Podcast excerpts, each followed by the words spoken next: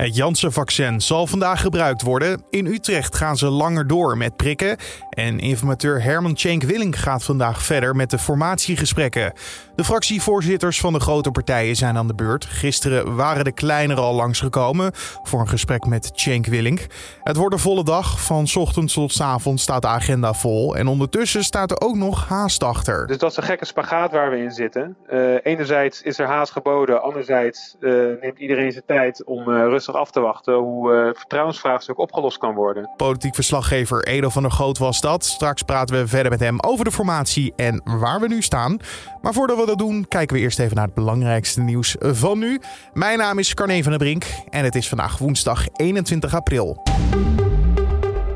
Het O M T adviseerde het demissionaire kabinet met klem om te wachten met het versoepelen van de coronamaatregelen. In hun advies leggen de experts uit dat het beter is om te wachten tot de coronapiek gepasseerd is. Hoe eerder de versoepelingen worden doorgevoerd, des te trager de besmettingen zullen dalen en dat de hoge druk op de ziekenhuizen zal aanhouden. Het kabinet besloot anders. Mark Rutte en Hugo de Jonge kondigden op de persconferentie gisteren aan dat de eerste stap van het heropeningsplan volgende week woensdag van start gaat. Dat betekent onder andere de heropening van terrassen, het einde van de avondklok en het verruimen van winkelmogelijkheden. Ex-agent Derek Chauvin is door de jury schuldig bevonden aan de doden van George Floyd. De politieman duwde tijdens de fatale arrestatie zijn knie bijna negen minuten lang in de nek van Floyd, die daarbij overleed. De twaalfkoppige jury had negen uur nodig om tot een oordeel te komen. Hij is op alle aanklachten schuldig bevonden. Chauvin werd na de uitspraak direct naar de gevangenis gebracht. Buiten de rechtbank werd de uitspraak luidkeels gevierd. Derek Chauvin's been found guilty!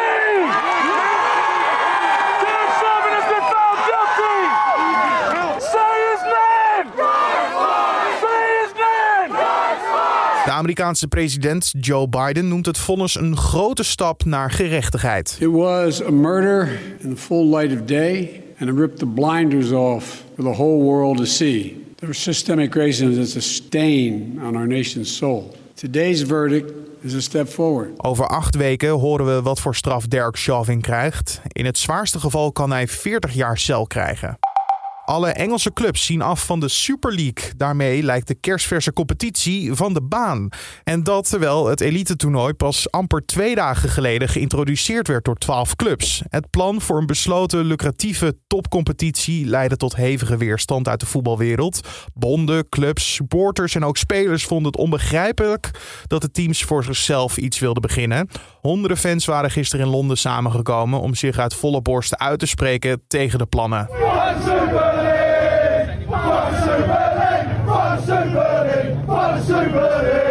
De UEFA dreigde al met zware straffen als de Super League er zou komen.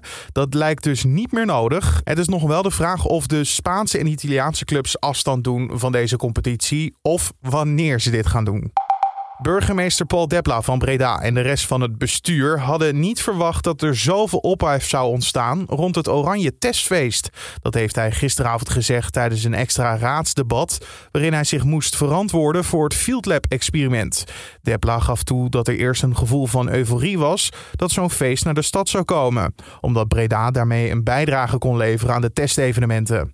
Die euforie verdween heel snel toen bleek dat horecaondernemers de komst van de Oranje Dag als een dolksteek in de rug zagen. Ook was de breed gedragen petitie tegen het feest een eye-opener voor de burgemeester. En dan de formatiegesprekken. Tjeenk Willink gaat vandaag dus weer verder in Den Haag. Hij begint zijn dag met een gesprek met Thierry Baudet en eindigt vanavond met Mark Rutte. In de eerste gespreksronde hamerden de partijen vooral op het herstel van het vertrouwen. Nu moeten er echt vorderingen gemaakt worden. Want zoals je Edo aan het begin al van de podcast hoorde zeggen, we zitten in een bijzondere spagaat. Collega Julien Dom vraagt aan politiek verslaggever Edo van der Goot of die vorderingen inmiddels al zijn gemaakt. Nou, in die zin uh, dat de gesprekken, de eerste gesprekken gingen echt uh, over de inhoud. Van wat zijn de problemen, waar zouden we het over moeten hebben. Uh, dat is ook wat de fractievoorzitters lieten weten na afloop van die gesprekken alweer anderhalve week geleden. Ja, en nu heeft Tjeenk Willink eigenlijk zelf een uh, voorzetje gegeven. Of een behoorlijke voorzet moet ik eigenlijk zeggen. Van waar de gesprekken over zouden moeten gaan wat hem betreft. Hij heeft alle fractievoorzitters Voorzitter, is een brief geschreven. Daarin uh, ja, laat hij wel blijken waarvan hij vindt waar het over zou moeten gaan. Ja, laat ons niet langer in spanning. Wat, wat zegt hij vooral? Waar wil hij het over hebben deze woensdag? Nou, waar wij het eigenlijk vooral over wil hebben is uh, opnieuw de inhoud. Uh, dus niet zozeer van uh, uh, de poppetjes, zeg maar. Uh, dat, was natuurlijk, of dat is natuurlijk het grote probleem. Uh, veel partijen hebben een uh, ja, vertrouwensprobleem met V V D-leider Mark Rutte. Uh, en eigenlijk komt dat euvel, eigenlijk dat onderwerp komt helemaal niet terug in die brief. Uh, Tjeenk Willink zegt van ja, we moeten het gewoon over de problemen hebben die nu bestaan. Dat zei hij ook al bij zijn aantreden drie weken geleden. Van ja, mensen maken zich zorgen over, over hun bedrijf, hè, krijgen ze nog overheidssteun. Uh, wanneer krijg ik mijn uh, vaccinatie? Dat zijn natuurlijk de zorgen van dit moment. En uh, ja, de wat dieperliggende politieke problemen, zegt hij, zijn bijvoorbeeld klimaat, migratie, uh, stikstofprobleem, ongelijkheid, het functioneren van de rechtsstaat. Uh, daar wil hij het over hebben. En gaan kijken van ja, als de partijen het eens zijn over het probleem, dan gaan we daarna langzaam toewerken naar hoe die problemen moeten worden opgelost. Hoe valt dat, uh, wat hij wil, wat hij dus zegt? Ja, enerzijds uh, wekt dat wel wat verbazing bij partijen, omdat zij echt wel dachten van ja, volgens mij moet uh, hij, de informateur Tjeenk Willink, moet toch ook wel vooral kijken van hoe dat vertrouwen hersteld kan worden. En die hadden wellicht misschien verwacht dat gewoon veel sneller op tafel zou komen te liggen, wil je wel of niet met uh, Mark Rutte samenwerken. Maar dat is helemaal blijkbaar niet helemaal niet de vraag die, uh, die voor ligt. Uh, nou, bijvoorbeeld, uh, dat wekte nogal verbazing bij uh, Farid Azarkan, de voorman van Denk, die uh, mocht gisteren langskomen. Uh, die heeft bijvoorbeeld over, ja, die heeft het over een spel van de informateur. Van joh, hoezo negeer je dat dan? Hoezo negeer je dat grote vertrouwensvraagstuk? Uh, maar goed, links of rechtsom, de opdracht van Tjeenk Willink is natuurlijk om te kijken of er uh, een kabinet gevormd kan worden. En of het uh, geschadeerde vertrouwen hersteld kan worden. Ja, we zullen vandaag te horen krijgen van de fractievoorzitters, als ze daar iets over willen zeggen. Uh, ja, of zij verder willen inderdaad op de manier zoals het nu gaat. Als we dan even op dat vertrouwen inzoomen, hè, is het dan ook alsof Tjeenk Willink hier gewoon overheen walst en doet alsof het is opgelost? Of zegt hij, het is gewoon op dit moment niet het belangrijkste aandachtspunt? Als je tussen die twee moet kiezen, wat, wat denk jij wat Tjeenk bedoelt? Nou, als ik moet, uh, een klein beetje moet gokken, maar wel op basis van wat hij zelf heeft gezegd. Dus dan, uh, ja, dan, dan zou het wellicht meer een analyse kunnen noemen. Maar hij liet al tijdens zijn persconferentie, uh, tot nu toe zijn eerste en zijn laatste van deze informatieronde, uh, um, liet hij al weten van ja, weet je, er is eigenlijk niet zoveel tijd voor de Haagse problemen. Uh, we moeten gewoon verder kijken dan, uh, dan onze eigen problemen. Uh, zoals ik al zei, die grote onderwerpen die jij zojuist noemde, van ja, dat, dat kun je simpelweg als politiek niet negeren. Dus hij is gewoon al bezig met de grotere vraagstukken. Van ja, we moeten eerst zorgen dat we over de herstelperiode, dat we het daarover eens worden. Uh, want dat we nu midden in de crisis zitten en crisishulp geven, nou dat is één. Daarna moeten we gewoon gelijk kijken, er moet een herstelperiode aankomen. Dat staat ook in die brief, daar zijn die fractievoorzitters het ook over eens. Ja, en daarna moet er een soort van regeerakkoord op hoofdlijnen komen, wat hem betreft.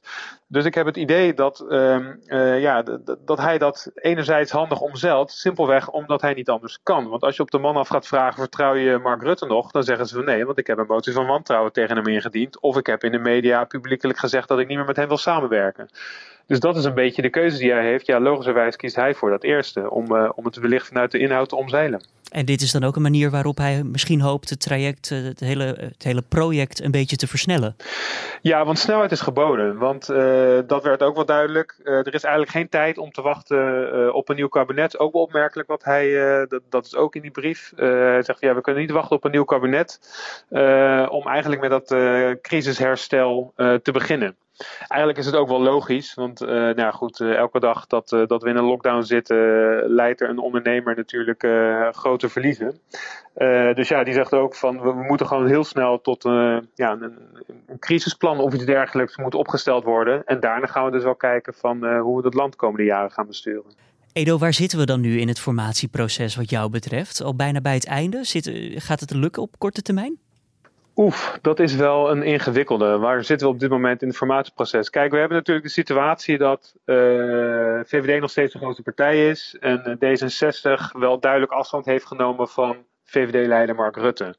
Uh, Kaag's D zesenzestig-leider Sigrid Kaag heeft duidelijk gezegd, hier scheiden onze wegen tegen, tegen Mark Rutte.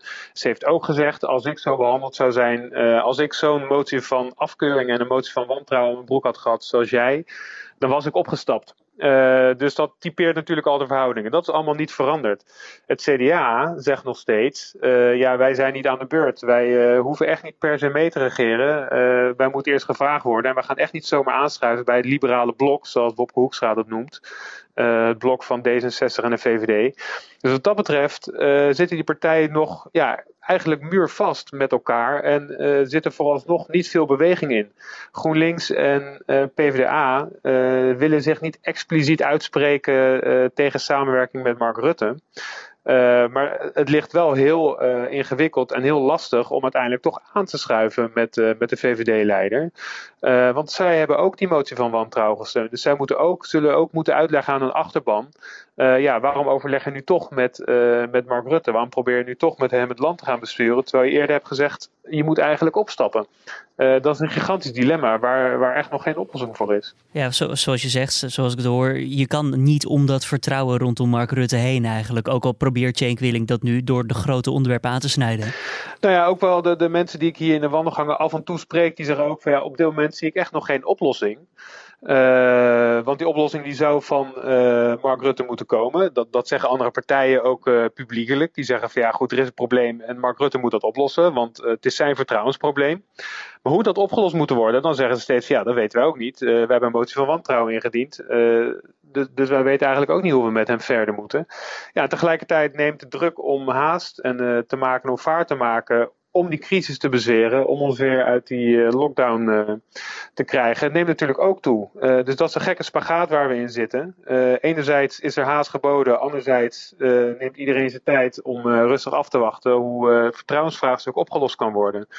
Dus ja, daar zullen de fractievoorzitters die vandaag aan de beurt zijn, dat zijn de, de grootste partijen, die zullen er echt wel antwoord uh, op moeten geven. Of ze dat vandaag ook tegen ons willen zeggen, tegen de media, dat, uh, dat is een tweede. Daar moeten we nog afwachten. Politiek verslaggever Edo van der Goot hoorde je in gesprek met mijn collega Julien Dom. En dan, wat staat er verder nog te gebeuren vandaag? Nederland gaat vanaf vandaag prikken met het Janssen-vaccin.